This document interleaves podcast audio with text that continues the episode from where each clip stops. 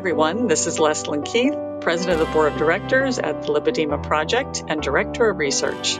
Welcome to Living Well with Lipedema. Today I have an excerpt from an interview with Dorit Tidhar from our Lipedema and Keto Worldwide Summit that was held in 2017.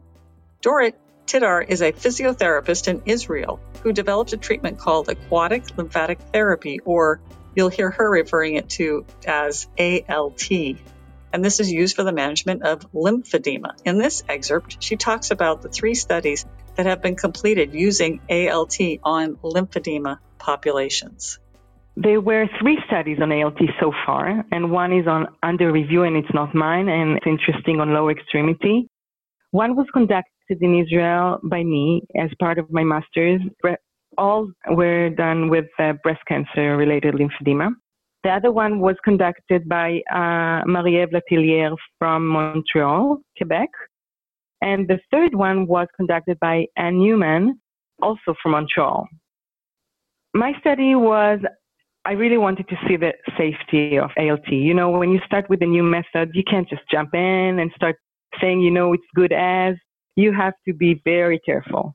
And so I took women that were in their self-management, whether in maintenance phase, stable, and it was a randomized controlled trial. The group that had the ALT, they came once a week to the pool to a 45 minute session. And both groups had uh, the Casley-Smith exercises and just diaries to uh, fill on their routine of self management. At the end of the study, the women from the control group were allowed to come into the water and have their three months of uh, intervention as well. So it was once a week, and we measured them. Not we, I didn't measure. I had a, uh, an external assessor that measured them before and after three months, and also before and after the first session, and before and after the last session, because we wanted to see some to see safety, to see if there is an effect, immediate effect of the ALT, because, you know, between sessions, a lot of things can happen. If they don't use their garment between sessions, you know, it's not magic. If they don't use their garment, it won't hold.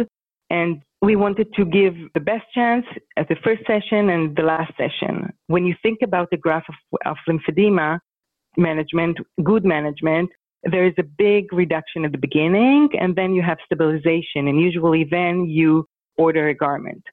So I was thinking at the beginning I'll have a big reduction and then I would like to see also the end of the last class to see that you know, if there is any effect when they're stabilized.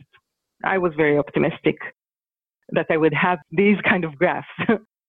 so I had uh, 20 women, 16 women in the water and we had, I think, 32 controls, and it was a statistical thing that we had an uneven number.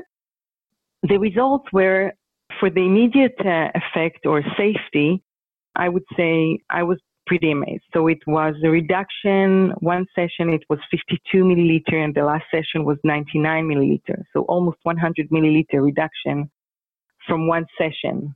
If you think about lymphedema, that it's 200 milliliter difference, we define it, one of the definitions. You can say that half of that, if it's gone from one session, could be clinically significant, although we didn't check. We didn't check, you know, symptoms before and after, and we should have.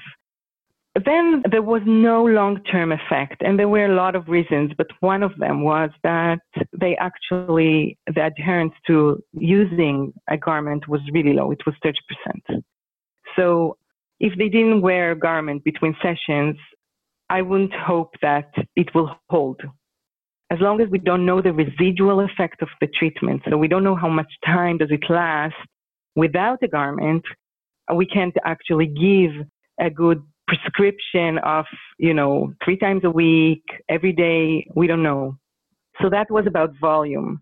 We also checked quality of life and we saw that there was an improvement in the ALT group of social and psychological uh, dimensions, while the control group actually got worse over time.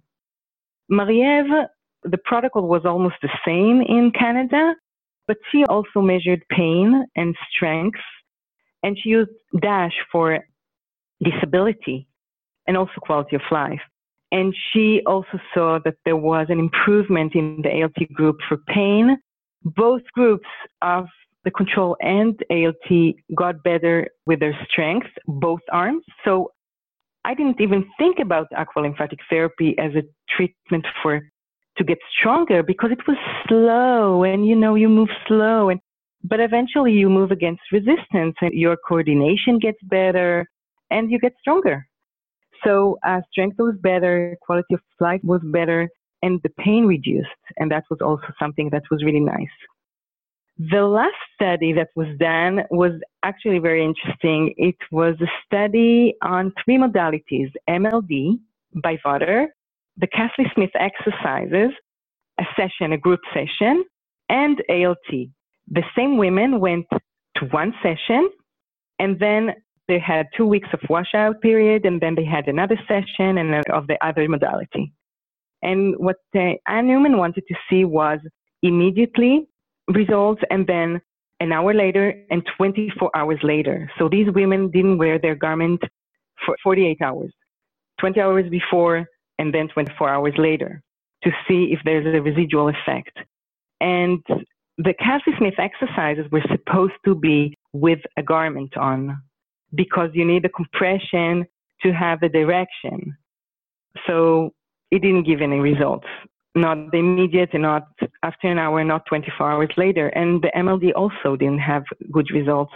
The ALT actually was interesting because it didn't have immediate results in her study, but it did have a significant after 24 hours, which was just, you know, to open it for other studies to check for frequency of exercises, and really to find a good tool for, and this is the most interesting group for me, is the non-adherent patients. People who can't wear a garment, who hate it, who don't want to do self massage every day. This is the group I'm interested in.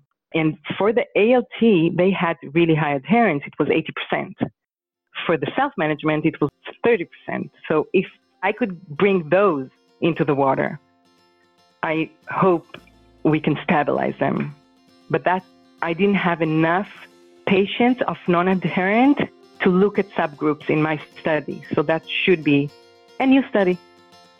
Thank you, Dorit. That was great to hear about those studies and also to think of how this can apply to women with lipedema, particularly if they are seeing a lymphatic involvement, if they're seeing some swelling, and how this therapy, ALT, aquatic lymphatic therapy, may also benefit women with lipedema.